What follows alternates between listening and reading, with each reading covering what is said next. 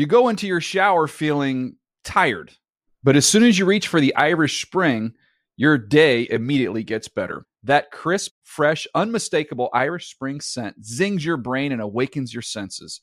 So when you finally emerge from the shower, 37 minutes later, because you pay the water bill so you can stay in there as long as you want, you're ready to take on the day and smell great doing it. Irish Spring Body Wash and Bar Soap. Fresh, green, Irish. Shop now at a store near you. The Around the NFL podcast. Keep our names out of your mouth. Welcome to another edition of Around the NFL. My name is Dan Hanzus. I come to you from a virtual room filled with just one hero, but it's a special one. They're all special. Greg is a special hero. Greg Rosenthal, what's up, buddy? I mean, am I special? Uh, at least on this show, it's not that special. Mark uh, Sessler not with us today. Hope to have him back on Thursday. Uh, but we are rolling, Greggy. The rookies for the Raiders, Bills, Falcons, Ravens, Chargers, Dolphins, Patriots, Saints, Giants, and Jets have all reported. Raiders veterans report tomorrow. I checked with Gravedigger to see if anybody's reporting late, but uh, he said no. It's more uh, locked in schedule, so I, I can't eliminate any teams from championship contention uh, on July 19th. No, I noticed that it's di- it, disappointing. All the teams show up within two days of each other next week, uh, other than the Hall of Fame uh, teams who, who, get a little early start, Bills, Raiders. But uh, it's good. It's that week where it's like uh, football is back. Uh, like NFL Now is on once again for the first time in three months, and it's like campus start. But they're actually it quietly. It still is kind of a one more off week, um, but it's like people are getting ready. People we are. I think, around fifty days from the start of the regular season, so we're now, you know, getting into that zone, and uh, we will be resuming our three shows a week starting next week. So we're warming up now. Uh, but this is the last week where you kind of feel like it's that summer quiet, even though teams are starting to roll in now. So we're gonna we're gonna get you caught up to date on what's going on in the league. Not a lot right now, other than uh, obviously uh, teams and players showing up. Uh, but we also have Greg, one of the long running series in the history of around the NFL, the longest running series, perhaps tied with maybe some others, but making the leap, which used to be uh, a list uh, that we counted down and we we divvied it up. It was you know me, you, Wes, Mark, Kevin Patra, uh, and we each did a few and kind of went through it that way. You've now since modified it uh, to a more broad look at the league, mm. correct? It's changed many times. Yeah. Then I just would do like four or five, and now we're we're doing one per team. Is was the the way we did it last year, and, and this year we're doing doing it again. So I needed some help some some team you know some teams got a lot of options some teams yeah even good teams not not a lot of like young promising players so i'm going to get help from you and and our friend bill barnwell coming yes bill barnwell coming back to the show in a little bit and that is a little misleading if you're if you're going through making the leap and you don't see someone that springs to mind. Sometimes it's just that team is just a different type of team a veteran team or whatever uh, but in some cases greg i think it does help you to see uh-oh these guys are in a little bit of trouble in some yeah, cases. there were a couple that were worrisome. Washington w- was one. I was like, where, where is their young talent? So, some are like the Bengals, who just, I feel like all the Bengals are like, they've already broken out. They all look like they're just a solid team returning and they're already good. Not worried about them, but there are, there are others. And there are others like the Patriots who, you know, I felt good that they actually have some young players. They're getting yeah. a lot of grief for not not having much talent these days, but right, you know, then there are teams like the Titans where you're like, uh oh, Windows closing. Right, Gravedigger? Gravedigger. Yeah, you know, defense returns 10 of 11 starters, so it's kind of tough on that side of the ball. Offense, like relying on some rookies, so you're like, you're not going to pick them to make the leap, but also some veterans. Lots of veterans, right? I mean, I it, it was hard when, like, the first name I wrote down was like Teair Tart you know, I maybe I'll, you know, I'll, i should get some help from you off air or whatnot because uh, there's just not a lot of young talent. Ooh, there. a private I do like your pick Graver conversation. I don't know if we've had one of those yet. We we've had a few. what is that supposed to mean? we've we, we've had many. We've had many. I mean, like you know, you pick up the horn and you and you punch in those digits and you call up Graver just to talk. You know. That you know what Graver can attest. That's actually happened uh, multiple times. It, but it, it's just show related because I'll be driving. I'm I've become the old guy who I'm I'm like some of our old bosses who would just like call because you don't want to be texting while you're driving. It's, it's easier to give Graver a call, let him know. You, you don't think I do any behind the scenes work, but I do sometimes. You're not the only one, Dan. I, I certainly know you do a lot of work, Greg, both in front of the camera and behind it. Before we get going and hit up the Making the Leap conversation with Bill Barnwell. And we have another special guest at the end of the show because there's, oh, there's, very special. there yeah. is something going on that's dirty. Something stinks down south, and I don't mean the Tennessee Titans roster. It- it is there's something else going on, and we're gonna do our best to right a terrible wrong down in Georgia, off the coast. But before that, let's do some news. So now Lamar Miller able to get out of the hole. Miller, could he? Vaccaro's chasing. Lamar Miller all the way, wire to wire. 97 yards of glory. Greg's friend Joe Tessitore with the call. Lamar Miller, 97 yards to the house with the Houston Texans. Still the only two time making the leap candidate. I did a little research on this, Greg. Um, Chris Wesseling wrote the Lamar Miller 2013 Making the Leap copy. And then in 2016, after four frustrating but tantalizing seasons in Miami, he moved to Houston to replace Arian Foster. And the old Zeuser said, uh oh, this feels like the moment for Lamar Miller, a two time Making the Leap candidate. Never quite made the leap, but it was always an interesting player to me. Yeah, one of the stranger corners you were ever on was Lamar Miller corner. Year after year, you just really like Lamar Miller. No one could really totally wrap their arms around it, but All right. Can we wrap our arms around J.K. Dobbins and his status as he looks toward another season coming off an ACL injury? NFL Network's Ian Rapoport reports that the Ravens running back is, quote, no sure thing to be ready for week one. Rapoport noted that Dobbins has not had any setbacks in his rehab and it's going well, but the injury was extensive. There was a meniscus tear, the ACL, damage to the lateral side, Ian reported. So you have this very tantalizing running back, this talented player who you don't know exactly what he's going to give you. Now, to that point, Greggy, J.K. Dobbins then tweeted, I might not even go on pup because that's how good my rehab is going, and I'm damn sure going to be ready for week one. So he refuted Rap Sheets reporting, as you have done in the past, Greg. Your thoughts? well, yeah, me and Rapshi, you know, have, have had some differences of opinion in terms of coverage this year, but this is certainly one where I trust his reporting uh, over J.K. Dobbins because, yeah, I'm sure J.K. Dobbins is feeling good about his rehab, but Ian's getting the information from uh, the team or doctors or agent, whoever is trying to look out for J.K. Dobbins and doesn't expect him to be ready for the start of the season. And they're going to try to save him from himself because they know him being healthy later in the year is more important. Gus Edwards is also coming off of an injury. Uh, you know, they, they drafted a running back there in, in the later rounds. Like they can get by without J.K. Dobbins for a couple weeks. So this is one, though, even though I'm sure he wants to get back on the field, if I'm a fantasy football player and I hear this from Ian, I would I would trust it. And it sounds like one of those things that they'll work them in slowly, maybe week three, week four. Not the biggest deal in the world uh, at the running back position they can fill in.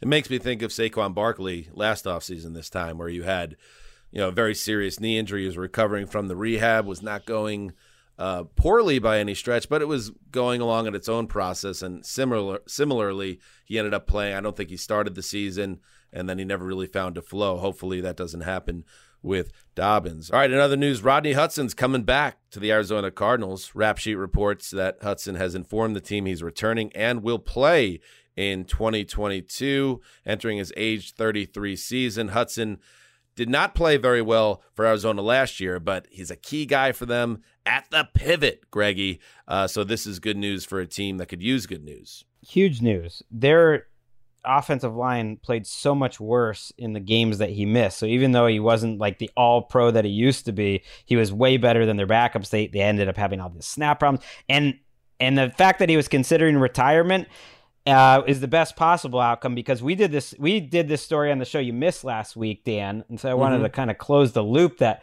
something weird was going on that they weren't they were sending out birthday messages to other people who had Rodney Hudson's birthday, but not to Rodney. Then they sent out a tweet with four starting offensive linemen that were just like our big guys are gonna protect, uh, but they didn't include Rodney Hudson. It was four starters, and the fifth was missing, and I, it seemed like maybe something was going on between the two, but it, I guess it was just he was considering retiring, and they didn't want to put his name out there if they didn't know he was going to play. So so that's good. Just to close that loop, he will be playing. It does always surprise me when I learn that you guys are doing the show and I'm not here. It always like, you don't like as, it. I don't Unfair. love it. I don't love it, but I understand it's necessary. Um, and I, I don't plan on missing another show, Greg, um, until the off season that follows. This season. no, I think we're I think we're probably locked in now here. Um, yeah, it's that was uh, that was from Japan. That was that was that was a while. Oh show. yeah, how you doing? How's your jet lag? It's good. It's way easier to focus on like overcoming jet lag, and it's much harder coming back from Japan. It's easier to focus when you have no family around you. My my uh, my wife Emika and, and our children are still in Japan for another ten days, so so uh, everything that's seems nice. easier. It's like you, you can't complain about anything when that's the case. And one of the great life hacks, it might be obvious, but I'm, I'm sure some people might think it's better to try to line, you know, change your children's sleep habits or try to keep them in line. If you travel across the country, like we live in California, we've been in New Jersey now for a couple of weeks. I have kept the children on Pacific time, and that's wow. wonderful.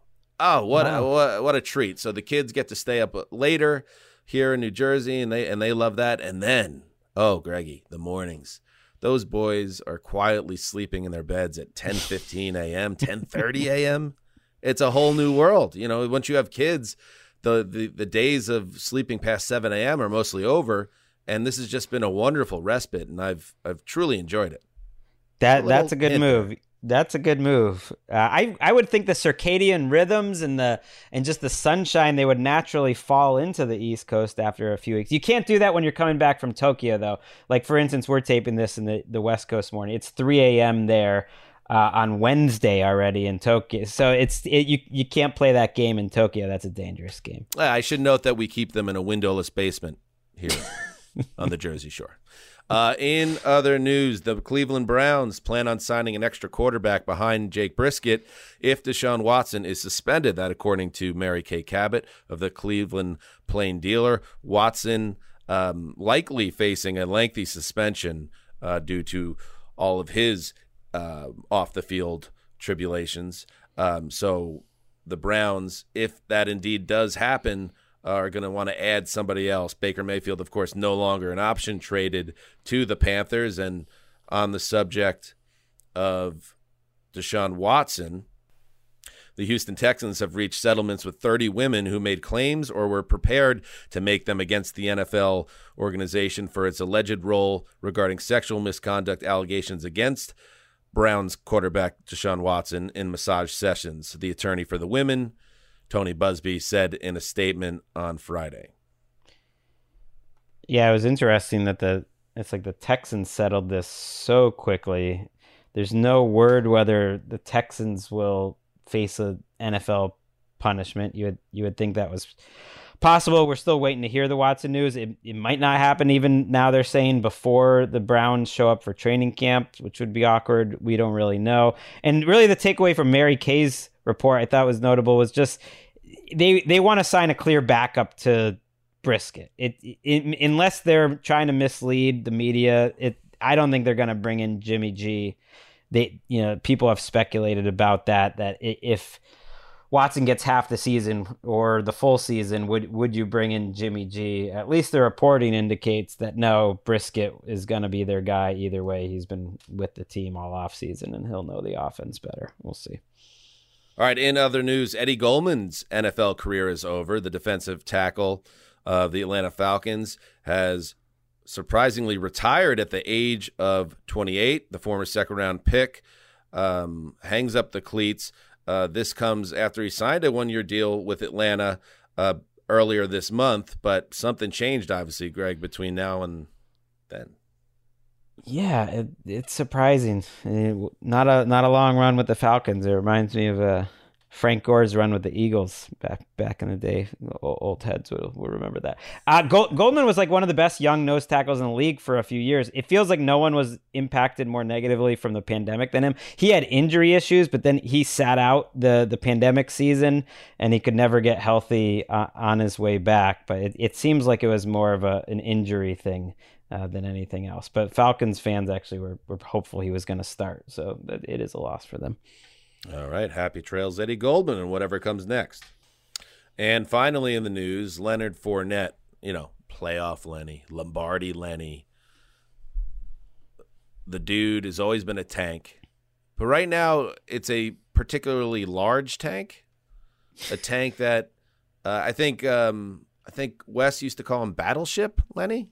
Is that because of his inability to change directions? Yeah, um, he he would say yeah, him trying to ter- you know move around. That was that was a tough nickname for him to put on him. so Fournette, he skipped voluntary OTAs with the Bucs, and then he showed up at mandatory minicamp, um, very heavy compared to the end of the t- 2021 season. How heavy?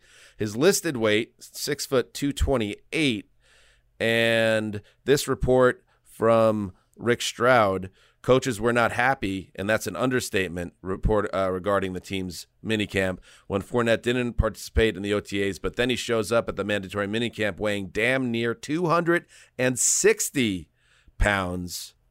So that could be an issue. And remember, they have a third round pick, Rachaad White, who's in the building and hungry in a different way uh, from Lenny that could make this an interesting backfield in Tampa there are some people some people I trust draft draftniks that think Rachaad White is the man that that he should have been drafted way higher. That this is a great opportunity. He's someone I'm cu- I'm not curious about that much in the preseason.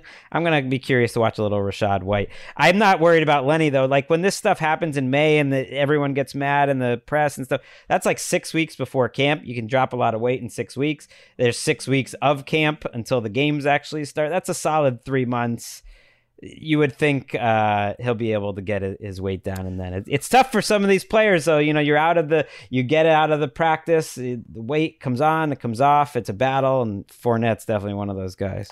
I want to see how Fournette does during this break. I definitely want to see how Mekhi Becton with the Jets comes yeah. out of this break because this is uh, for a lot of guys. It's not just these two dudes. Um, they do use that last stretch between minicamp and the start of training camp as their let me get down to my playing weight. I've had some fun in the off season. Now it's time to get crazy. I know the game's different. It used to be guys would be like smoking cigarettes and were you know laying down uh, driveway in the off season, and then they would use training camp to get into shape. It's not that way anymore, but you can still sense it, Greg. For a lot of guys, or some guys at least, there is that like okay, time to buckle down and get serious ahead of training camp. That seems to be the case with Fournette anyway. I think um, that's refreshing. It's sort of old school, you know. It's a, a harkens it harkens back to the old days of the NFL that you could just like get a little sloppy in the offseason and get back. You know, why not? I've had too much fun this offseason. I've been traveling too much, out of my routine, always battling the bulge, and this is going to be the same thing for me. I'm going to try to use training camp um, as a ramp up to week one to just you know try try to drop some lbs you know, we were on camera and stuff. It's just like the summer, man. Sometimes it gets you. It sneaks up and gets you. The, the, all the grilling out and you know, a few too many Tito's. Same, same. I, late I night could, eating. I could, I could stand to get in a little better uh, shape right now too. Um, it's the opposite for coaches. They show up in the best shape of their lives, and then they slowly get worse and worse as the season gets along. Like oh Bill Belichick always, sh- you know, shows up about. I would, you know, I don't, I don't want to we, we shouldn't be fat shaming or anything, but he definitely shows up in better shape than he looks in December, and that's that's typical of a lot of coaches. The the guy that always stands out to me is Rex. His first year with the Jets when they made that unexpected run to the AFC title game, If you ever go back and watch that game, and Peyton Manning had a second half comeback, um, so it does show up sometimes on NFL Network or whatever. Rex is huge by the AFC title game just because you know that job, the stress and the the late nights. Mangini and- was another one. He would show up to Yep. camp looking one way, and the season would end a little different. Anyway, training camp for playoff Lenny, also for you know playoff tugboat is starting right now. All right, that's what's happening in the news. Let's take a break, and then it's time for Bill Barnwell. You go into your shower feeling tired, but as soon as you reach for the Irish Spring, your day immediately gets better. That crisp, fresh, unmistakable Irish Spring scent zings your brain and awakens your senses. So when you finally emerge from the shower, 37 minutes later, because you pay the water bill so you can stay in there as long as you want, you're ready to take on the day and smell great doing it. Irish Spring Body Wash and Bar Soap. Fresh, green, Irish. Shop now at a store near you.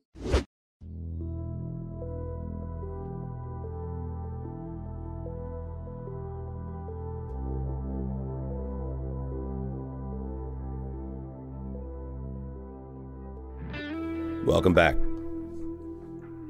Joining us now is one of the best football writers in the game.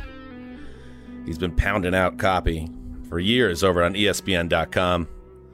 It's a compliment. He also is the host of the Bill Barnwell Show. There's a hint for you. and he has nothing in his Twitter bio. Bill Barnwell, welcome back to Around the NFL. That that may change. I may change it to copy pounder, ESPN.com. There's something a little lurid though about copy pounder. There I don't know. is. No, There it's a sure problem. is. Yeah, Dan, I- you were mentioning Connor Orr was on our show a few years ago and, Mm-hmm. and had had takes on all of our Twitter bios. I think he thought my my one word bio was a little too cute. Uh, I wonder what he thinks about the Bill Barnwell just leaving it blank, all like all business. I that it it does. Uh, it's a sense of mystery there, Bill. hmm There's an aura, I think, to it. I don't want to. I don't want to set preconceived notions. I want someone who does not know me at all to stumble on my account, judge my my bad takes based on the quality of the take as opposed to where I work. Ask Bill, who is Bill Barnwell? LOL, idiot, and then eventually realize that I work for ESPN. Right. And also there's the old uh the old phrase, you know, what is it? Why buy the cow when you get the milk for free? I think that ties in somehow to that as well.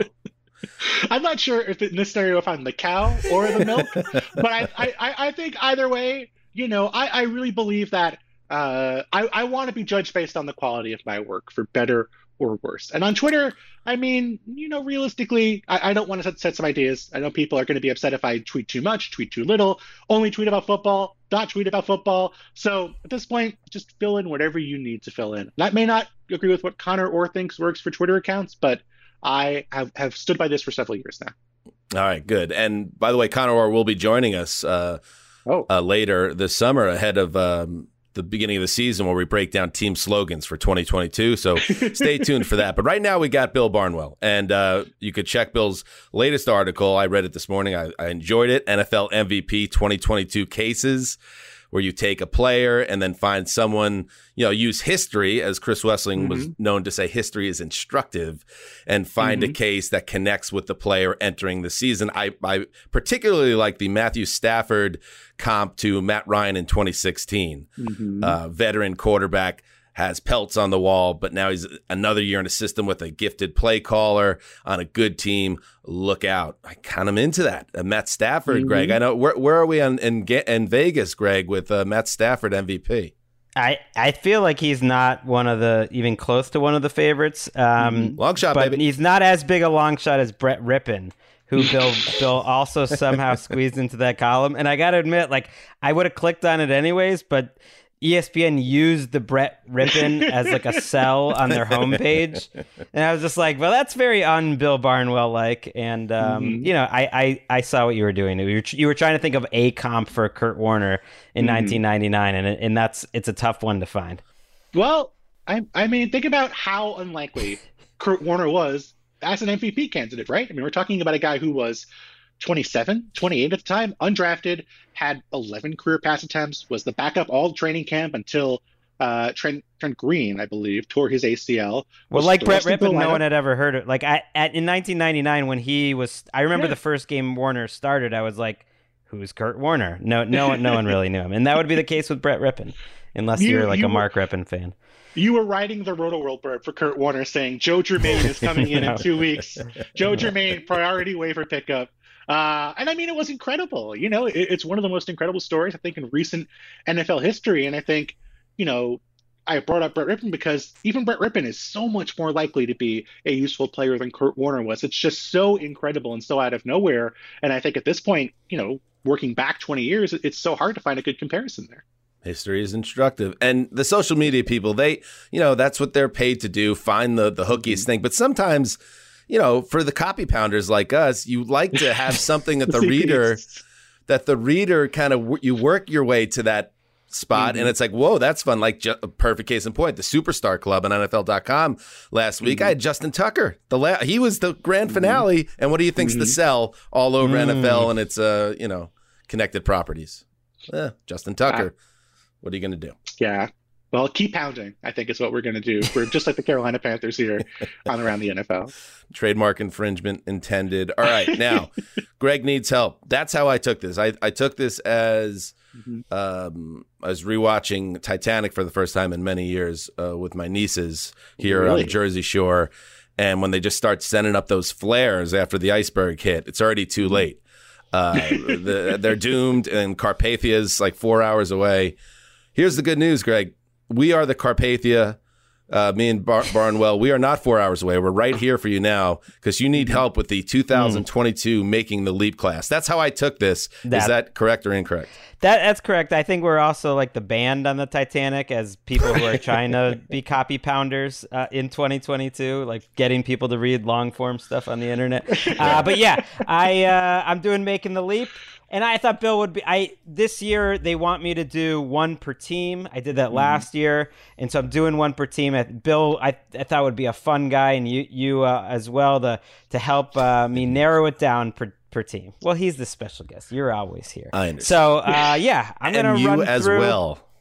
I mean, you- you're always here. This is what's different. Right. Is Bill, right, Bill's I'll let it go. joining us, and we run through uh, a bunch of the teams that are a little harder to do. So I'm just gonna dive in. I'm gonna mention some of the teams that I, I already think I know where I'm going. Like Bill, uh, I'm gonna Wait, just can go I just in say, order. with- Greg? It's gonna is it going to be. Yeah. one per team? Thirty-two. Yeah. Okay. Well, I, I, I, I don't know if we'll go through all. T- we'll just talk some of the more interesting teams.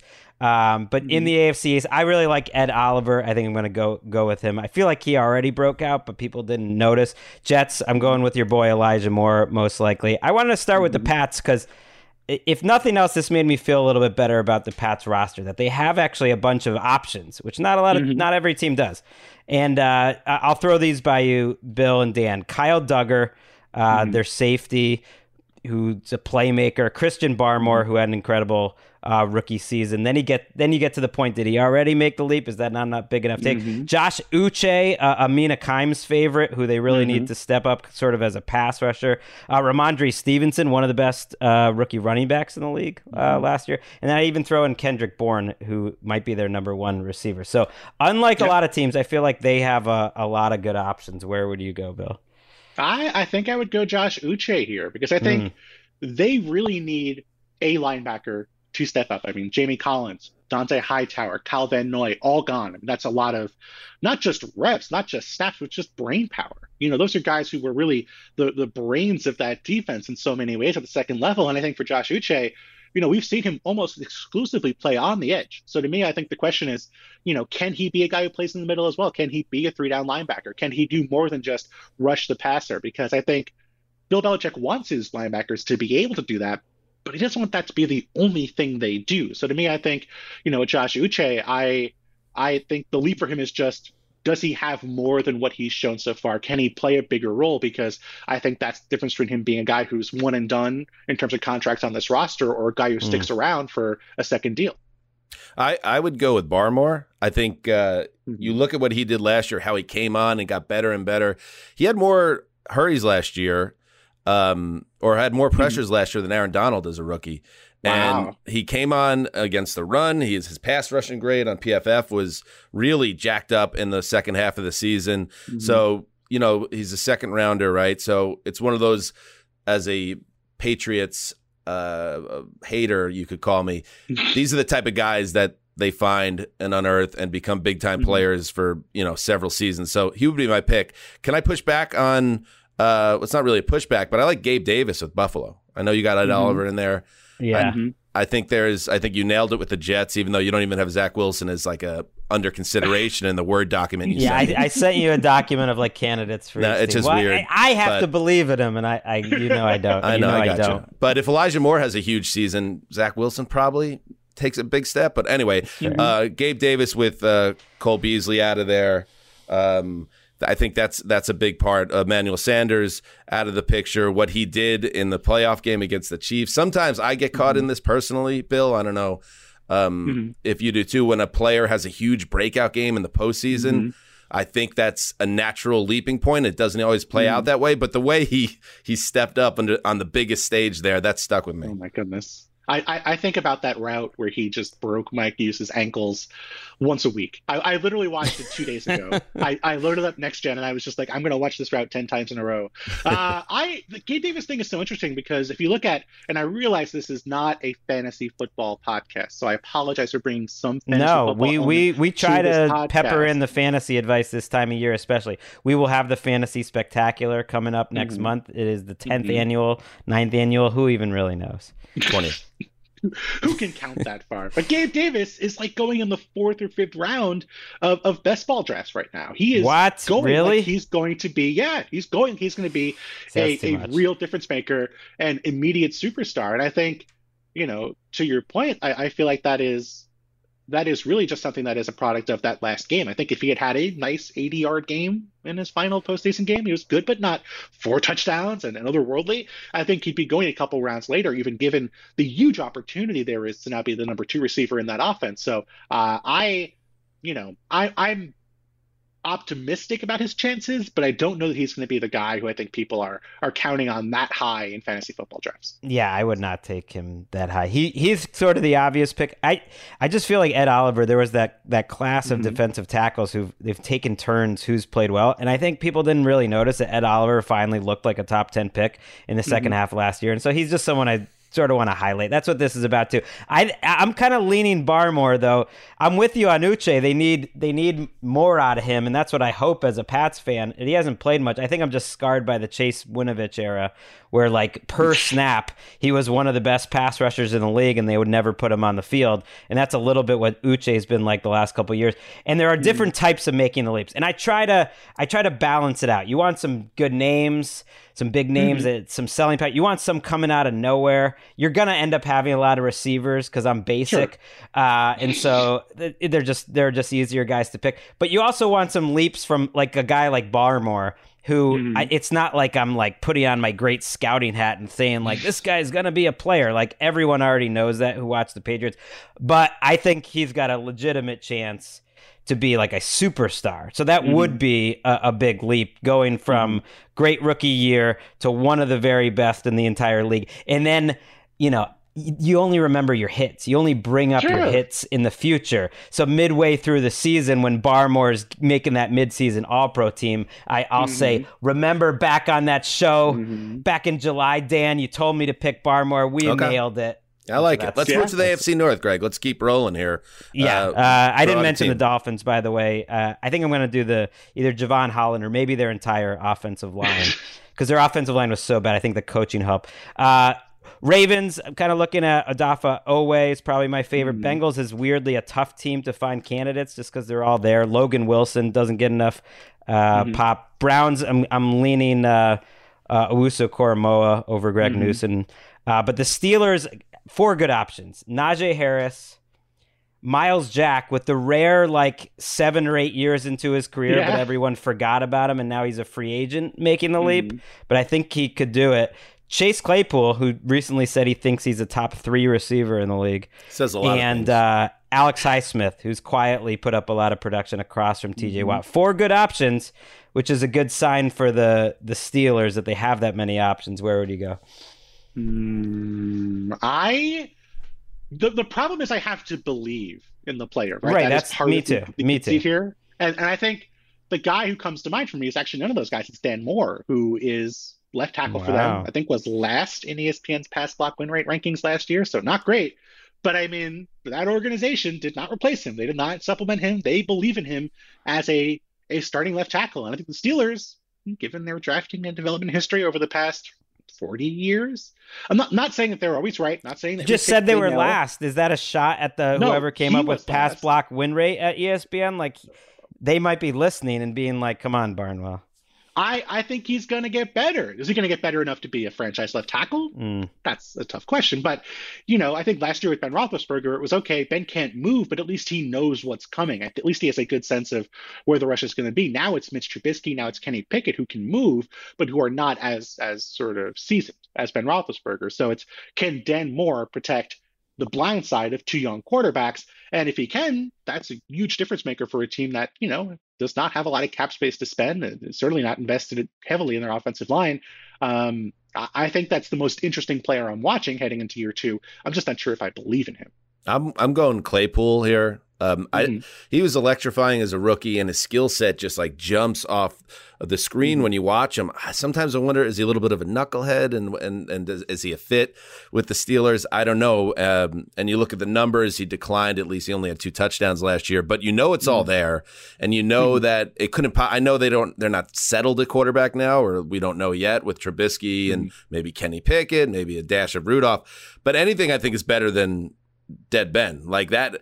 I if I had to take a, a, a chance on a guy that maybe disappointed uh, last season a little bit of making a big jump and making the leap and becoming like an all pro. I'm not saying top three like he thinks, but becoming a Pro Bowl type talent. Claypool's my guy there. I, I, I think I'm, I'm, I'm a top three podcaster on this show personally. Mm. I mean, you went off the board, Bill. I'm not sure. I mean, it was good analysis. it's definitely the first Dan Moore pop we've given all offseason, and it is a big story for them, their offensive line in general. You didn't mention Pat Freiermuth either. He's a little saucy. Yeah. Oh yeah, I should have. That's true. Actually, people love people love the the fryer. I think Jack could be uh, a sneaky big pickup for them because they just don't like Devin Bush. I think Devin Bush is ultimately going to get replaced, benched by him. Mm-hmm. He's a weird pick here. Uh, Highsmith gets him. Yeah, I Freiermuth actually might be the guy, and he wasn't listed. So Wow. 60 the catches board on 79 targets. I take that back. Najee is too too much of a basic uh, pick, Mhm. although you know his per per carry numbers weren't great. I I wanted to throw in uh, a Davis Mills Texans conversation. He's probably going to be the pick for the Oh. Just because I I just personally am. We haven't talked Davis Mills like all off season, and I'm Mhm. just kind of curious for your take. Bill and just the you know Nico Collins would be another guy they're talking up. Mhm. I know uh, our friend Nate Tice really likes Tavierre Thomas, who's a cornerback who's who's fighting for playing time there. They they I did projected starters a couple months ago, and their defense was easily the hardest side of the football to project on all 32 teams. Like it was just like what I I don't know who is starting on this What- group. what? So it it's hard to predict them making the leap out of that group. Where are you uh, in terms of your Davis Mills belief? I'm not high. I have to admit. You know, I Mm. think that five game stretch to end the season, you know, hey, numbers were fine, pretty good by all accounts. Defenses he were playing not especially impressive. And to be fair, the defenses he played as a starter earlier in the season were a lot tougher. So there was a, a high bar early in the campaign, but I, I would really discount that a little bit based on the defenses he played towards the end of the year. I'm not saying that you throw him out, not saying that you never give him a chance again, but I think the organization saying he's our guy, at least for this year, we're not going to make any other moves to try and make a significant uh, alternative here. I'm a little skeptical of. To be fair, I will say I am writing right now for ESPN. I'm doing my offseason uh, rankings of skill position players for each team. The Texans were 32 last year. And I don't think the Texans, I don't want to spoil anything, I don't think they're moving too far off that spot this year. So I think for Davis Mm. Mills, decent offensive line, but the weapons not really there. And so I think, you know, that is going to hurt any quarterback. We'll get to another quarterback later on, I think, who has an even worse situation. But I do think that for Davis Mills, you know, I, I think he's playing with a half of a hand tied behind his back, maybe. I, I think he could certainly use more help than what he has. I actually went with Brevin Jordan here, where I think it's a question Mm. of, you know, is he just a guy who's playing because they have no other options at tight end? I think their backup is Anthony Auclair. Um, or is he a guy who's a good athlete who can be a player who, you know, even if he's not your your inline tight end who plays a thousand snaps, can he be an athletic tight end who makes plays for you? And I think that is something the Texans have to figure out this year with their receiving corps is okay, we have Brandin Cooks, but who else is playing in our offense three years from now besides uh, the star former Rams wide receiver? Do you want to shine the light on anybody else in the AFC South, Gregg, before we move on? No, no. I was gonna just. I'll quickly. You know, Pitt Pittman probably the Colts. Uh, maybe Kwity Paye. Uh, Trevor Lawrence. You got to get. Like I said, you got to have it. You got to have some star power here. That's that's someone you can sell the article with. Trevor Lawrence. Titans. Bad. Another bad sign for your Titans. Uh, Gravedigger. Uh, that they didn't really have any good options. I might go with like their young cornerback duo, Kristian Fulton and Elijah Molden, kind of do a, a package Ooh. deal. Let's move to the uh, AFC. Can I West, just say, though. if I had to, Yeah. if my life was on the line, and I had to nail one of these uh, for making the leap, it, and it is basic, but it's a good sell. I think Trevor Lawrence is going to make a Sure. substantial leap this year. That would be my pick Mhm. if I had to put it Mhm. all on the line. Anyway, I'd like to hear your guys' Your own. choice as well uh, before the end of this exercise. Ooh, okay. Right. Mine, uh, mine might be the next guy, um, Jerry Jeudy on the Oh, Broncos. Wow. Now, now Sertan would be an easy pick there. He already You was want so it good. so bad, Gregg. You want Jerry Jeudy to be awesome so bad. I mean, I don't necessarily. He obviously had, um, you know, he had the disturbing off-field um, arrest this off-season, which which got Mhm. thrown out. Doesn't seem like he's going to get um, punished by the NFL. He in e- Mhm. even just in terms of what you've heard from the beat writers in terms of his attitude on the field and some of the things coaches have said, there are some questions about maturity there, um, Mhm. which which makes you worried. Alberto is another name I would throw, Mhm. but I just sort of trust you got to trust your eyes with certain things, and he moves in such a way that so few people in the NFL move, and I just think getting open is the is the most bankable asset that any receiver can have, and he does that really well. And now he's going to upgrade at quarterback. As much as I like Teddy, uh, it is an upgrade here to Russell Wilson. And to me, I think if I'm picking any of those guys, I, I know it's a deep receiver group, uh, but I think Jeudy benefits from Wilson being there the most. I mean, I'm just a lowly copy pounder. So I, I don't have the eyes to examine the way players move. That is a art form that I could not possibly live to as a lowly copy pounder. But my question for Jerry Jeudy is this. Like, yes, Jerry Jeudy has had middling, maybe bad quarterbacks his first three years in the NFL, first two years in the NFL. Compare that to someone like Terry McLaurin, who's had even worse quarterbacks and been more productive. Michael Pittman has had similar or That's worse fair. quarterbacks and been more productive. I mean, guys, you know, I, I think the argument that Jerry Jeudy will throw his first two years out because he was playing with crappy quarterbacks, like there are other teams who, other players who have had worse quarterbacks who have been more productive. So to me, I think I'm cautiously optimistic about Jerry Jeudy, but I think that sort of just plug and play. Oh, we're inserting Russell in and he's going to get 1,300 yards. I don't, I'm not with you on that. Mm. Mm. Allen Robinson before he kind of quit last year. Um, another guy, Yeah. you know, the guys that are really studs, they find a way to get the numbers. But he's also a guy you remember his last game against the Raiders when he had five catches for 140 yards. It's all there, but you're putting your Mhm. life on the Yeah. line, Gregg. Your That's- life. that's- Well, the thing. yeah, I also think he's like just much more. He's more talented than than Courtland Sutton and Hamler and, and Patrick. I think he's he's the one. Um, but you're he- not going to put MVS as the making the leap guy for the Kansas City Chiefs. Yeah. Like Why He was not? just because he just had Aaron Rodgers on his team for Yeah. years, and he was always a tantalizing guy, but it just never put it together. Why is he now going to put it together now? because they need him. Because they need him. Because his role's going to change. That Because they're going to ma- I see mean, him different. Yeah, they need him. So did so did the Packers, but it never really happened. Well, yeah, wh- how is his role going to change in Kansas City? He's not going to be like a, a three levels receiver just because they need him to be one. Like, Well, he's- that's what he they- you know, point, no, You're right. I might be falling for the OTA stuff, but that is literally like the OTA stuff. Is like now he's going to be a three level receiver. Gregg, you've Uh, been doing this 20 years, my friend.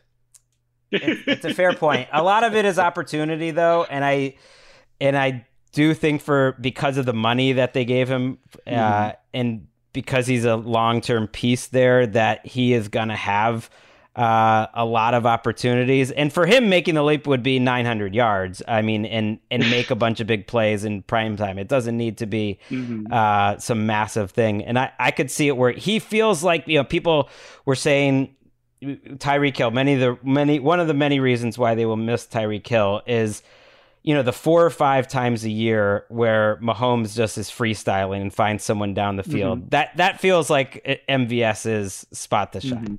For sure. For sure. Absolutely. But that's four or five times a year. He was that guy with the Packers already. Like he would have, you know, he'd go for 140 and two touchdowns three times a year, and then he'd have four weeks where he'd have 17 yards, and it'd be just where did MVS go? I think that's maybe he's a better version of that this year. Well. Ronald Jones I- would be I- another like disappointment elsewhere that that Mm. possibly steps up because I just don't believe in Edwards-Helaire. Um, Nick Bolton, I guess, would be an option.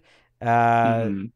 he, you know, the the man who didn't quite come down with that uh, Joe Burrow weird sideline Yes. pass that he could have intercepted that would have maybe won, you know, put put the Chiefs in the Super Bowl. Mhm. L'Jarius Sneed just doesn't get a lot of attention, so I could I could Mhm. mention him. Uh, but I, What about what about Juan Thornhill? I mean, a guy who was very good as a rookie. Since then, I mean, okay, has been in and out of the lineup a bit, but was in more last year than out. And I think, you know, a player where I think I'm wondering, is he just, you know, is he better than Daniel Sorensen? Is that why he's in the lineup, or is he actually a legit, you know, above average starting safety? I, I think I want to see him get see him play 17 games and play consistently well this year. So I can just feel Dan getting nervous because the pacing of this is is in trouble. You know, it's like we got to get Bill out of here. No, it's it's not Bill, it's me because I'm trying to like crank through all 32 Yeah, I think you're teams. projecting upon me. I do It's know we have to take a break, so let's take a break, Gregg, and then we're gonna hit the NFC. See, that's just that's tugboat just keeping things under control. It's like the captain on the Titanic. I'm not gonna be on the lifeboat. I will be behind the big wheel when the water comes rushing in. See, Dan's in Jersey, and I just think I can do whatever I want. All right, let's take a break. We'll be right back. You go into your shower feeling tired, but as soon as you reach for the Irish Spring, your day immediately gets better. That crisp, fresh, unmistakable Irish Spring scent zings your brain and awakens your senses. So when you finally emerge from the shower, 37 minutes later, because you pay the water bill so you can stay in there as long as you want, you're ready to take on the day and smell great doing it. Irish Spring Body Wash and Bar Soap. Fresh, green, Irish. Shop now at a store near you. All right, let's get to it. The NFC East with Bill Barnwell. Mm-hmm. Uh, let me do a friend says. All right, if you're just joining us, Bill Barnwell does really great stuff over at uh, ESPN. He's joining us. We're talking making the leap. Uh, Gregg, how about the NFC East? Yeah, Washington was one of the teams I I couldn't come up with anyone. I was like, Oh. I don't know, just do like an Antonio Gibson bounce back. Uh, Cowboys probably CeeDee Lamb over uh, Odighizuwa, although I really like Odighizuwa. I just I wanted to talk Giants because Bill is our um, our resident Giants fan that tries to hide that he's a Giants Oh, fan no. somewhat. Um, Bill's going through some stuff right now. The listeners Yeah. should know his Uh, face, is, his hands are buried in his face, or the other way. I, hey, look, I, I think I feel better about the future of the Giants right now than I have in about a decade. It, may, it might not be great this year. Um, sure. But uh, I this is one where I don't need your help. I'm definitely going Kadarius Toney because I am a huge Kadarius Toney believer, and I was just curious if Bill is with me on this at all. I'm not. Uh, I, I I think he's okay. I think he's interesting, but like we're we're basing our Kadarius Toney optimism on one game. Yeah, Like that's it. His, his it was like two year games. It was really two games. He, was, he, he did some things against the Saints. He had 16 catches for 267 yards in that two game stretch. Otherwise, Yeah, and that was it. And like, But how about those eyes? How about how he moves? You got to admit, you got to admit, again, he he again, is a freak in terms of how he moves, like a Tyreek Hill When- type of thing. when you are staring at, at at the life nature of NFL players moving, I'm out. I'm pounding the copy. My head is down. Bop, I'm bop, on bop, the keyboard. This is Yeah. BS. You know, I know you're a numbers guy, and we want you know factual. don't put him in the data and box. He's a numbers but guy. you you I'm- still you know. still got to look at a guy like Kadarius. So as a rookie, stepping out there and having Yes. a game and making NFL defensive players look Mm-hmm. silly in a way that Mhm. few players do, and doing that right off the bat and thinking, okay, there's something here in the right system that they could harness, Mhm. and it feels like Brian Daboll. Would be that right system. He just Mhm. has to stay healthy and kind of have his head on straight. I That's fair. I, I, I, I think that's absolutely fair. But what I would say is number one, he you know, he did get hurt later on in the year, but he was not that guy consistently after that two week stretch. And number two, they did use a second round pick on Wan'Dale Robinson, who is kind of the same sort of player, maybe not as good, maybe more of a project than Kadarius Toney, but that doesn't tell me that the new regime is necessarily in love with Kadarius was- and there They're was some clearing out a path for trade- to be in that role. trade Yeah. rumors swirling around him after year one, which Mhm. is very unusual. I know there's a regime change and that stuff could happen, but I got some Mhm. sobering data here, Gregg, and, and Bill just touched on it. But he played 10 games last year. He missed time, Yep. extended time to injuries. He had those those two big games, 23 catches for 150 yards outside that two game explosion. So he, uh, you know, and he's he missed most of the spring coming back from knee surgery. So there are there are some Mhm. obstacles here. Well, And Daniel, Jones, would Daniel Jones would be another option here. Nope. You know, one of the reasons Toney didn't produce was because and Barnwell says no, shaking his head No, immediately. okay, Ojol, Ojulari would be an option, but Daniel Jones would be an option because one of the reasons Toney didn't produce is because they had those terrible quarterbacks, and basically the Mm-hmm. offensive line went from bad to like unplayable uh, in the last eight or nine you know weeks of the season. Uh, Mm. I, I've made mistakes before, and maybe I'm making it with Davis Mills, where you like get too excited about the last five or six games of a rookie year, and then you hold on to that. Like, do you, Dan? Do you still think Daniel Jones? Don't you think in this Brian Daboll type of thing, like ha- at least has a chance? I don't know who else does on this roster anyway. I think given the way things unfolded this year, especially with the this particular quarterback class and everything that was going on with the Giants, I think they made Mhm. The right call to just hold Mhm. here and give him one more shot. That said, uh, and you used to talk about this with Darnold and other guys, Gregg, like Mhm. once you get to this point, you have to assume the worst. So while he's still toolsy, while you wonder with better leadership and a better game plan, will he be able to become that guy they thought he was going to be? You just got to look at like history and and and think it's not going to be uh, the year for him. But you know, Hmm. I. I mean, yeah, I, I think that's a good way to put it. You know, I, I think the odds are against him. And yes, you are changing some of your personnel. You're changing the coaching staff. I think Brian Daboll is much more competent than the offensive staff they had in there previously. But I mean, look what happened with Sam, right? Sam went to Carolina. He had three good games. Our, our old friend Evan Silva. yeah, but Daniel Jones has like, don't on- you, you're a Giants fan? Don't you think Daniel Jones has shown that he's kind of a replacement level starting quarterback? Like, I, I'm pretty confident, and I can't say this about Darnold, Mhm. uh, that Daniel Jones is going to have like a 12 to 14 year career bouncing around the league, and he'll be like a part time starter. Maybe is like his median outcome, kind of like a Teddy Bridgewater ish career. Oh boy, I do not think Daniel Jones is on Teddy Bridgewater's level. I you've already slandered Teddy twice in the first. That's not a slander. I just think he's shown that he can play, that he can play in the league. That's all. I, I, I, I think my concern is how has he developed? I mean, to me, I think he's still the same guy who is very slow in the pocket. He's he's patient, which I think is a good thing, but also patient to a fault. He's getting hit too often. He doesn't protect the football very well. Like the, the strides he has made are not significant enough to me to think that he's going to make a sudden leap. And I think with a backup quarterback, you want somebody like Teddy who's going to protect the football, make smart decisions. Maybe he doesn't have the ceiling other guys have, but Daniel Jones to me is just not that guy. I I think to me, Mm. If I was going to pick someone, I'd pick Andrew Thomas, where Yeah, he that's a good one. improved last year. He was bad as a rookie. He was much better last year. He looked competent last year. He was not the problem with that line a year ago, but still well behind uh, Wills and Wirfs for the best tackle in that class. And he was taken as the first tackle in that class ahead of those guys. So to me, I think it's is he going to be a okay tackle or is he going to be the guy the Giants expected and be a superstar left tackle and a building block for them for the next decade, whether it's Daniel Jones or someone else at quarterback he's protecting in years to come. Mm. Um, I'll throw one more out from the NFC East. Yep. Uh, a little bit basic because I thought he'd be in the superstar club this year. It didn't quite happen, but CeeDee Lamb making that leap this year, I think, is going to happen. I think the way it's setting up for the Cowboys, Dak another year clear of the surgery, Amari Cooper out the door. Um, you're Mhm. going to see CeeDee Lamb put up all pro monster stats, in my opinion. You could make a case for Tony Pollard, too. That, those are two good Yep. options, I think, because I think he finally kind of takes over and becomes Mhm. that lead guy from Zeke, and he's going to be involved in their passing game as well. I think the Cowboys have two good candidates there.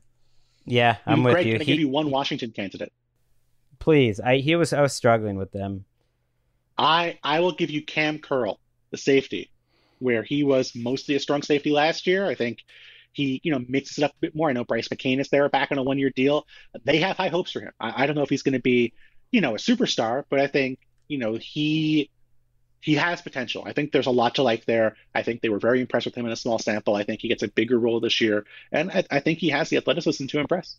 The the next couple divisions I'll, I'll, crank through, but I thought the most in, the, one of the two or three most interesting teams in the whole league was the Eagles because they have big uh, name yep. value here for potential making leap. Dan, where are you going? Devonta Smith, Jalen Hurts.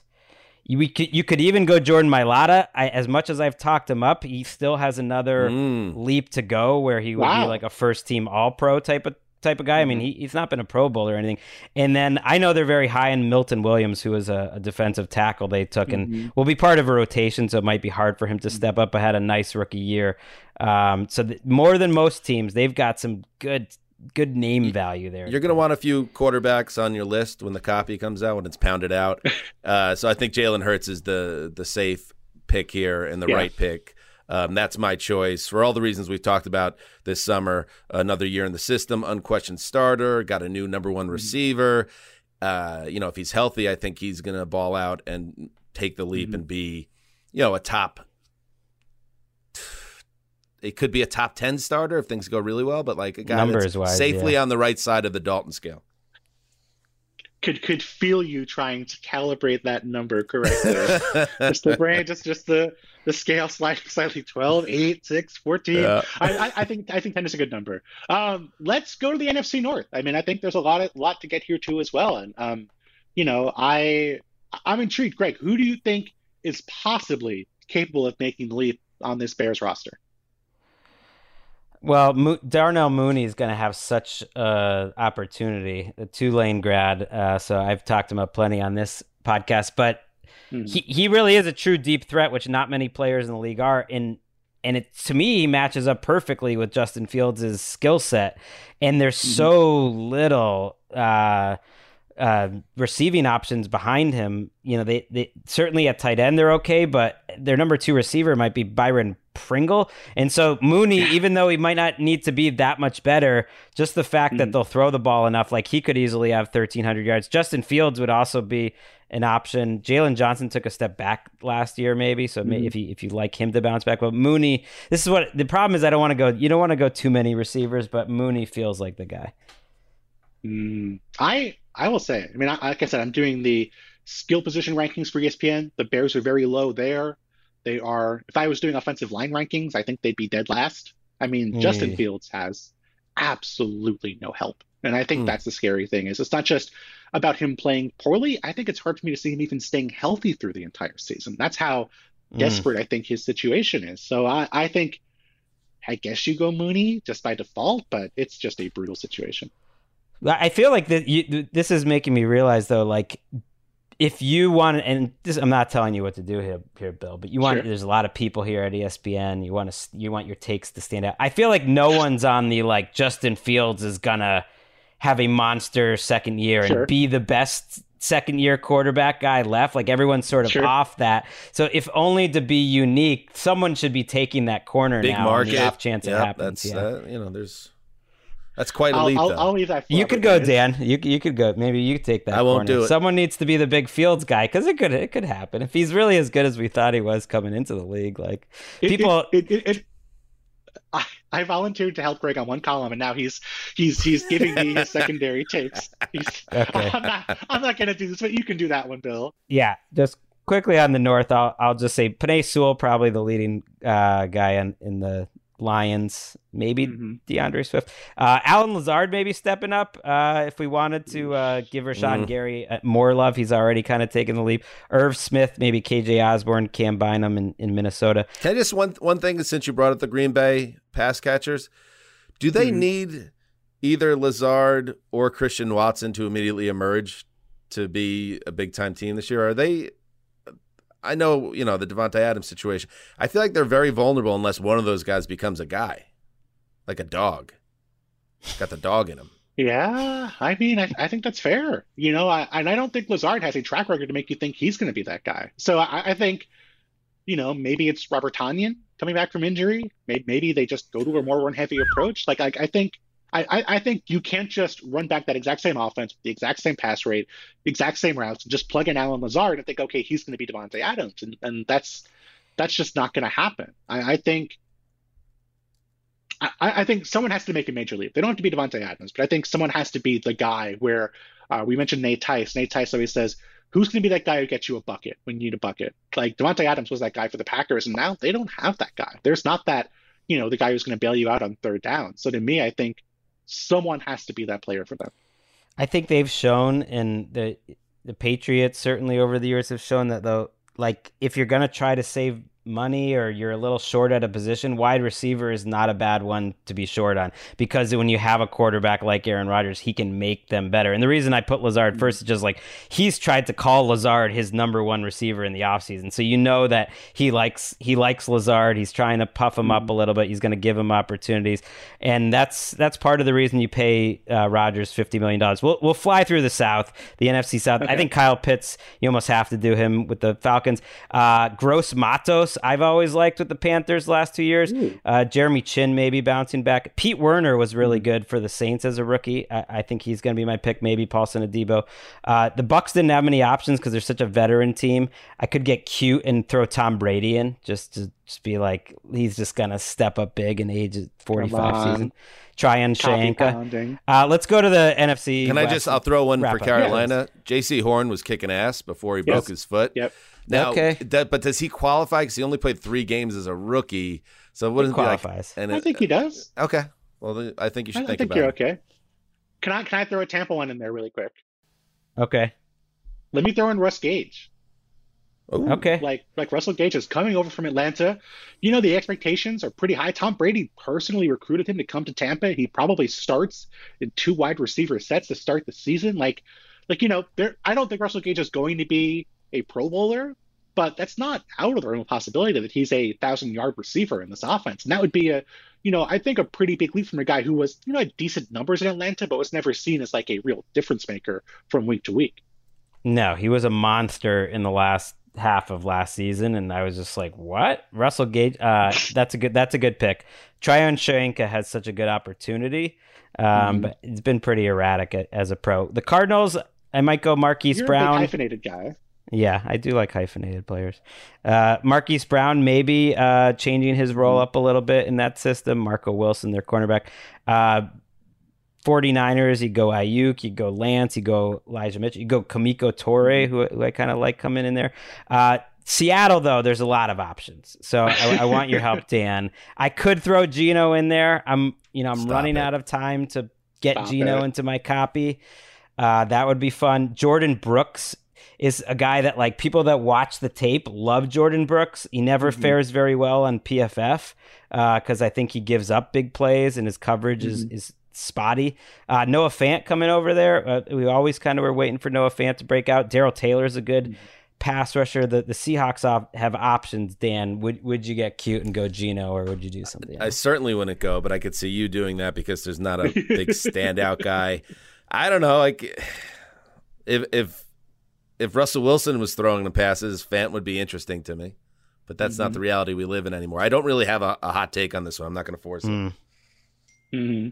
That's smart. I mean, you know, I, I think it's really a question of what does that offense look like? Because I, I think if that offense looks like it's a, you know, if it looks like it's just a, a run heavy mess and they're just taking some play action shots, then I'm not excited about Fant. But if they're moving the ball, if they get Noah Fant a bunch of red zone opportunities, I think he could be like a 9 10 touchdown guy, and that that would be a step forward for me. I don't think he's going to have a thousand yards. I don't think they're going to have the volume after Lockett and Metcalf get theirs, but I, I, think Noah Fant could be more of a red zone threat. I think that would be exciting. I, right, I he say, could be their number three receiver, basically. Yeah, in which yeah. you know, not not all tight ends are your number three kind of receiver. They don't really have a, a third wideout. Uh, get mm-hmm. like 700 yards and, and eight touchdowns, and then finally the Rams, probably leaning mm-hmm. Ernest Jones you yep. could go Noteboom coming in. You could go Cam Akers.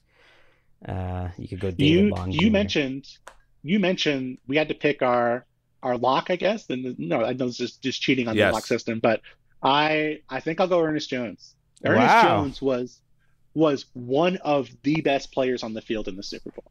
I mean, I mean, and, and there were a lot of famous players on the field in the Super Bowl. He was phenomenal in that game. I mean, I, I think for them you know, I don't want to say he's going to be this guy because this is probably the best possible outcome for his skill set or for his his draft status and where he played last year. But I think he's the guy who has to be the Fred Warner for the Rams. And I think in terms of his ability to work within the context of coverage, in terms of his ability to, you know, to cover different parts of the field, he looked like that guy in the postseason, especially in the Super Bowl. So to me, I think he's still a work in progress, but he has that kind of upside, and I think he's going to be a significantly uh, he's going to be a really important player for that team this year. I think. Hmm. Gregg, when you have this article that goes up live next week on NFL.com, in the opening graph or two before you dig in, how much pop do Barnwell and I get? Yeah. Now, now you're getting it. Um, if you hadn't just said that, I don't know if it would have happened. Maybe it, you would. I would have at least waited till I got to someone that you guys like specifically pitched for. Uh, but now that yeah. you did that, I think that's good, and that you know that just increases the chances of you guys mentioning it ever again. So that can only help spread the word uh, about making the leap. You know me well, Gregg. All right, Bill, you've said it all. Mm-hmm. One day, you and I are going to be uh, in Boston at the same time, and uh, we'll get a sandwich of chicken Lou's together. Northeastern graduate. I have some bad news, Dan. Don't say it. Don't you say it. Bad, I have some bad news. We, we lost Chicken Lou during the no! pandemic. so sad. You can you can buy, I believe, TKO sauce or some kind of, of Chicken Lou sauce on their website now. But was, sadly, the you know, it was the bread. It was that soft bread with the chicken and the yeah. buffaloes. Oh. Mm-hmm. Wow. Right, sad day for all Huskies. True, literally. Wait, did the restaurant close or did this Lou character?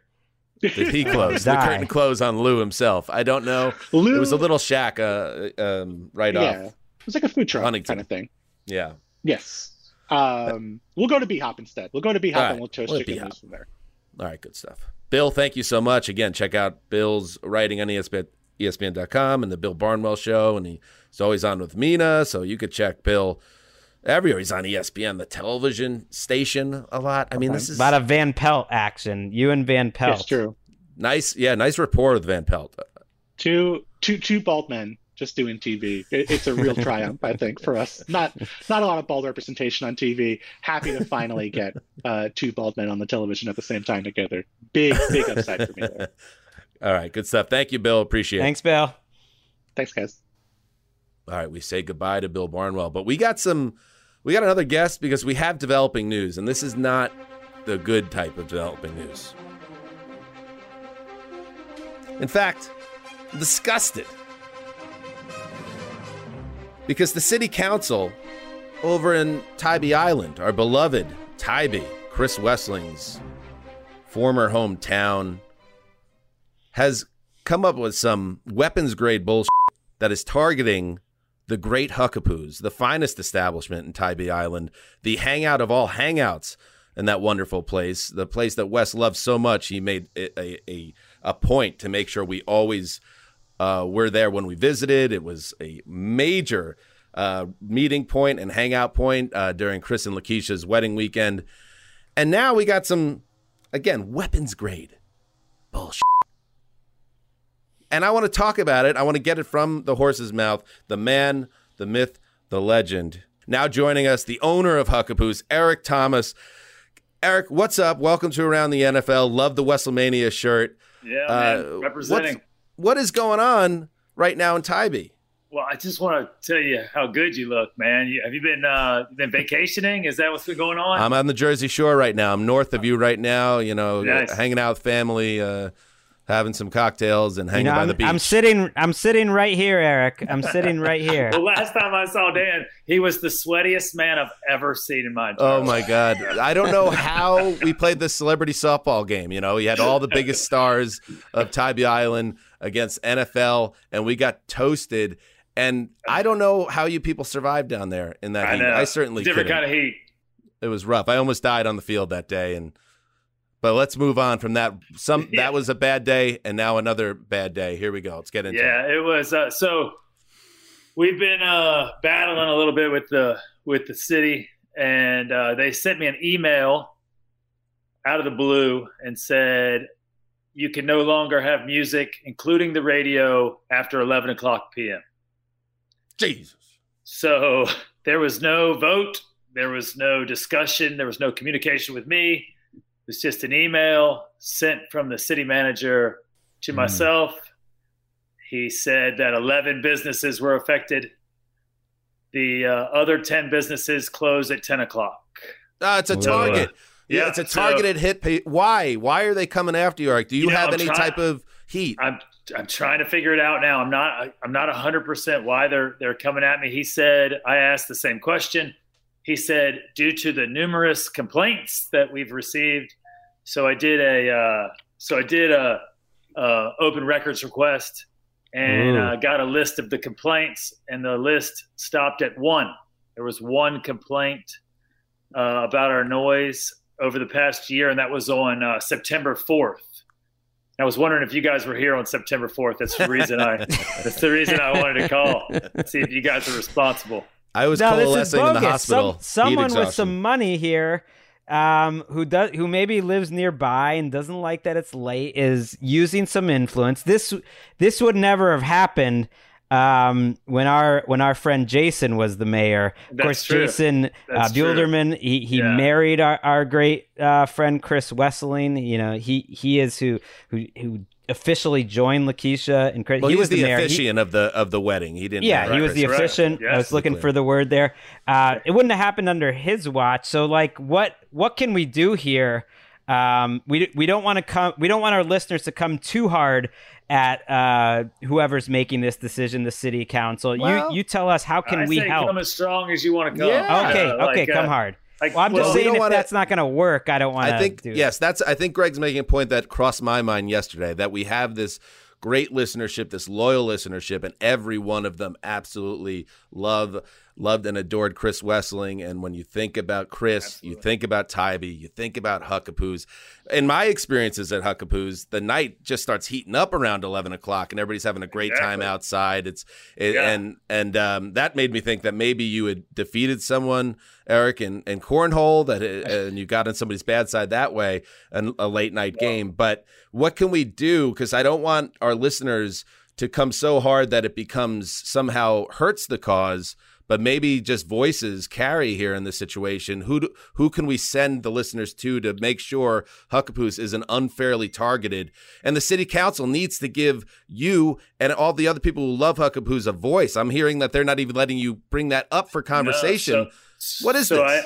I I, uh, I I went and applied to be on the agenda for the the next meeting. That was last Thursday, and uh, I got a, a call a few days before that said I've been denied my my rights to uh, speak in front of council about this issue. Now they have said, okay, we're going to slow down on this. We're not going to enforce this right now, but it's a it is a law on the books right now uh, that was made by one man and and uh, and he did it all himself on, under the guidance of the council. So I don't really know, you know, at this point, uh, you know, talking about Wes, uh, one thing we learned from Wes is uh, if we're going to go down, we're going to go down swinging, right? We're going to fight the whole time. So that's what I'm going to do too. I'm going to I'm going to fight. Uh, I'm going to fight him as hard as I can, and uh, hopefully get this thing resolved. All right. And if there's uh, someone that our listeners can either tweet out or email, uh, maybe you could let us know, Eric, and we'll uh, make sure that message gets across. Uh, because, in all seriousness, that it, you know that really was a place that before we even went to Huc-A-Poos, I remember there were shows because Chris, every time he was on vacation um, from the NFL, he would always fly back east and always spend time back in Tybee. So many friends, dear friends there Yeah. and we had a running. Uh, I'm sure you were on the show before, Eric, where we called the bar uh, and asked Yes. for Wes just on a lark that he would be there, and many times he was. He's there. Yeah, so this is uh, this is an important place in the history of uh, this program, and obviously on the island. So anything we can do to help uh, right this injustice, it's a disgrace. And your government, the government works for us, the people, Right. And right you, now man. it's Preach. not. It is not working for the people. It's working Nah, it- uh, for someone, some shadowy figure, and we have issues with shadowy league figures on our program. There's a shadowy Right. figure out there that I don't know what happened. I don't know who's taking handouts or what's going on, but this needs to stop. This needs to be rectified. Mm. It's part of Well- the fabric of that island.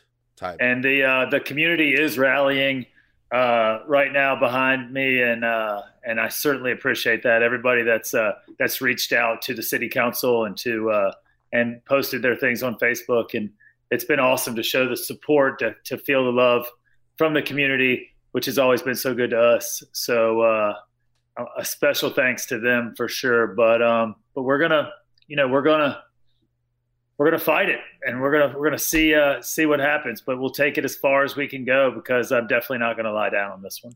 Yeah, you shouldn't. That you know that Wes would Wes would want you to. Wes, Wes loves Huc-A-Poos more than anything. For He- sure, he, For would sure. fight it, and and what our listeners can do is what they've been doing. Keep going to Huc-A-Poos. We love uh, getting Absolutely. messages. It's very often from overseas listeners who yes, are in indeed. the area. So many and people they come co- in and wanting to know uh, where uh, Wes's retired uh, jersey is, at the, Wow. or, or like so. Uh, you, you'd be surprised at how many people uh, take a pilgrimage to Huc-A-Poos just because of Chris Wesseling. It's uh, it's amazing. It really it's is. amazing. uh, we love when when you when our listeners send us those and, and keep doing it because it just feels like if there's one thing in the world you could do to honor Chris, like that's it. Go have a good day there. Send us a picture. Oh, like man, spread the love. It's amazing. I do have one one theory though of maybe what happened um, Sure. with the fire.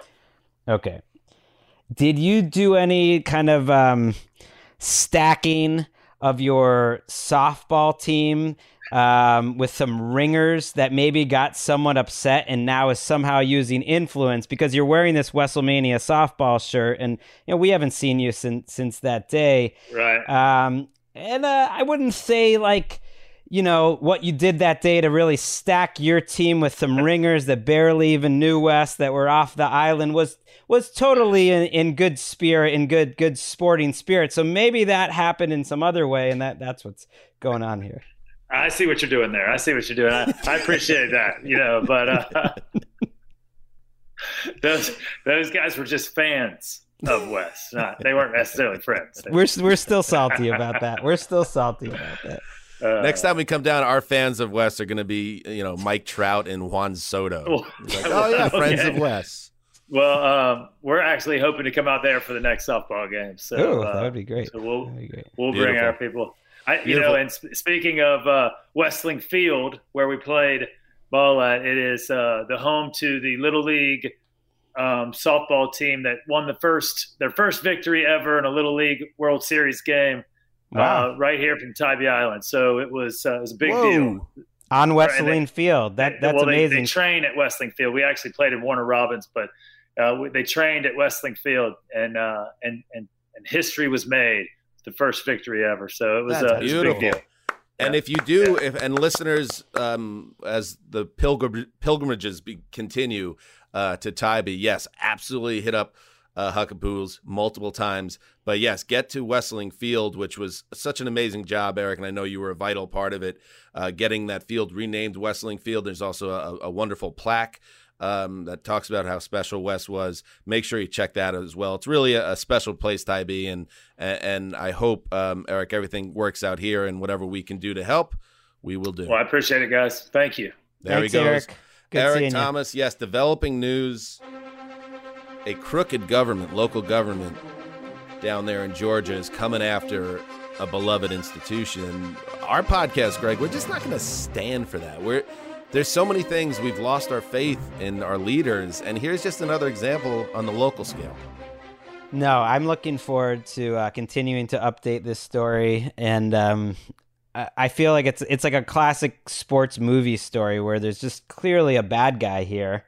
Uh, we got to find cle- out who. There's the clearly a good guy, and I think we're gonna get our sports movie ending eventually, and we'll be able to celebrate uh, this this idea being knocked down with Eric again on the show. Hopefully, Well, you know, it would be actually a, a fun thing to do, and I know things are about to pick up and get busy, but uh, if we could, you know, maybe do some type of fundraising to have an ad campaign that will air on local television down there. We just need to find out who this guy is. This man right? We don't woman. really know what to do here at this point. Right, We're- as you we're- could tell, listeners, we're trying to figure out how to help, and we're going to work on that, and and we'll be sure to co- uh, keep you updated. Um, but I think finding out who is the the slime ball, the human gutter ball behind this, Uh, that's step one, I think, and then we pounce. No one can stop us. No one can stop our listeners. We we get everyone together. We're a powerful force. All right, we are. This podcast is a powerful force. Bill Barnwell, powerful force. Thank you to Bill for joining us. We'll be back on Thursday with another show. It's our last last two show week before we dive all in. We get back together in the studio in LA starting next week. So we got one more show coming up this week. So make sure you check that out. Until then, as the great Chris Wesseling was wont to say, heed the call.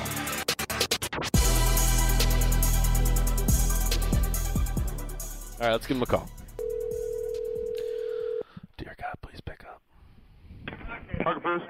Hi, can uh, I speak to Chris Wesseling? Is he at your establishment?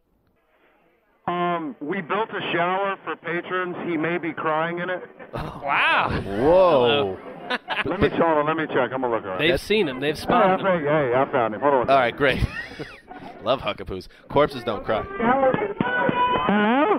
Hello? There he is. There he is, Christopher Wesseling. It is almost 6 p.m. on uh, Tybee Island. How you doing, buddy? I am doing wonderfully. How are you guys? Did I just hear someone yell in the background? They found him. Like they knew we were looking for you. Like Waldo all week. we I had Gold Standard put the authorities on line two in case you didn't pick up this time. We were nervous. Do So- not alert the authorities to my presence. What's going on? How's your vacation been? I've been playing hide and seek from them all week. how's the how's the trip been so far, buddy? Oh, it's lofty expectations have been met and exceeded. Wow. Chris, we want to know earlier in the week you mentioned to us that you were garage drinking. I just want to know, that sounds fun to me. What's that mean?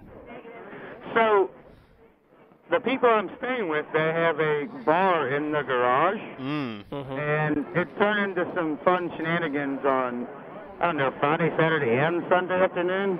People just stop. Well, on Saturday, it's a thing where you just stop by people's houses, and you expect to have, you know, fun. So, one of my favorite stories since I've been here is that I show up for the garage drinking on the first day, and the little golf cart cab that comes around the island and picks up everyone just drops off two cases of beer. and Wow. here's a message. This is in exchange for the golf clubs that you lent me the other day. That's like a regular payment. Just Wow. Have the, just have the golf cart taxi drop off cases of beer. It's like a very friendly barter system. Oh, it's there's nothing wrong with it, right? This basically sounds like heaven on earth for Chris Wesseling and maybe many of our listeners. Like a utopia that they couldn't imagine truly exists. Yeah, I'm not coming back. Wow. By the way, That was uh, our next question. Before we let you go, Wes, and it's great to hear your voice. We look forward to seeing you. Uh, you missed the game that we played last week that you really uh, you'll enjoy. We'll bring it back. I wouldn't say I missed it. What do you? What does that mean? You didn't like it? I heard it, and Mark, you never take Ryan Tannehill over Drew Brees no matter the situation. That- That's his problem That's the with takeaway. it? Okay. Anyway, the game is You don't take average over superior ever. the game is called Qual es tu fantasia, and I'll I'll throw one out to you before you go. All right. All right. If you could pick one person to ghostwrite a biography about your life, who would it be? Gregg Rosenthal or Mark Sessler? David Simon from The Wire. No, no, no. I don't think you heard the question because Huc-A-Poos has the first phone ever, apparently. Uh, you have to choose either Gregg Rosenthal or Mark Sessler. Mark. Yeah, it's got to be Mark. To write well, a I buy love up. Gregg, but Mark will be a lot more flowery. I was wondering if you were worried about your job security, but you went with the truthful answer, and I respect that. I was pointing at Mark the whole time. This seems like a. I loved it. Made the the question. If you should know, Wes, that the question made Gregg very uncomfortable in the studio. Mark would Mark would be more flowery. Plus, pin me to several murders in different counties. That's true. Accurately. With Mark, there'd be a sense of intrigue and mystery and I- nautical I think I don't adventure. disagree. Gregg, you could provide that too. Um, all right, Wes. We need to get to the back to the show because Gold Standard's taking over the direction for the rest of the program. But uh, it's great to hear your voice, and please, please come home. I was just kidding. I'm coming home. I, I love California now, and I love you guys. Oh, And Gold Standard's the best. Well, I mean, TD is pretty awesome. Oh, wow! Look at Good Wes. to, see, good to hear from you all. I am alive and well. contrary to popular conventional theory. And I will see you all in a few days. All right, love All you, right, Wes. Love you, Wes. Farewell. All right, see ya. Later, man.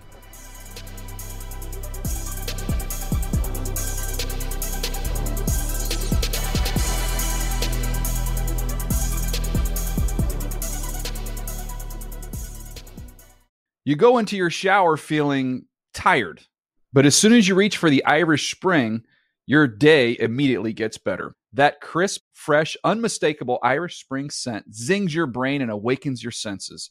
So when you finally emerge from the shower, 37 minutes later, because you pay the water bill so you can stay in there as long as you want, you're ready to take on the day and smell great doing it. Irish Spring Body Wash and Bar Soap. Fresh, green, Irish. Shop now at a store near you.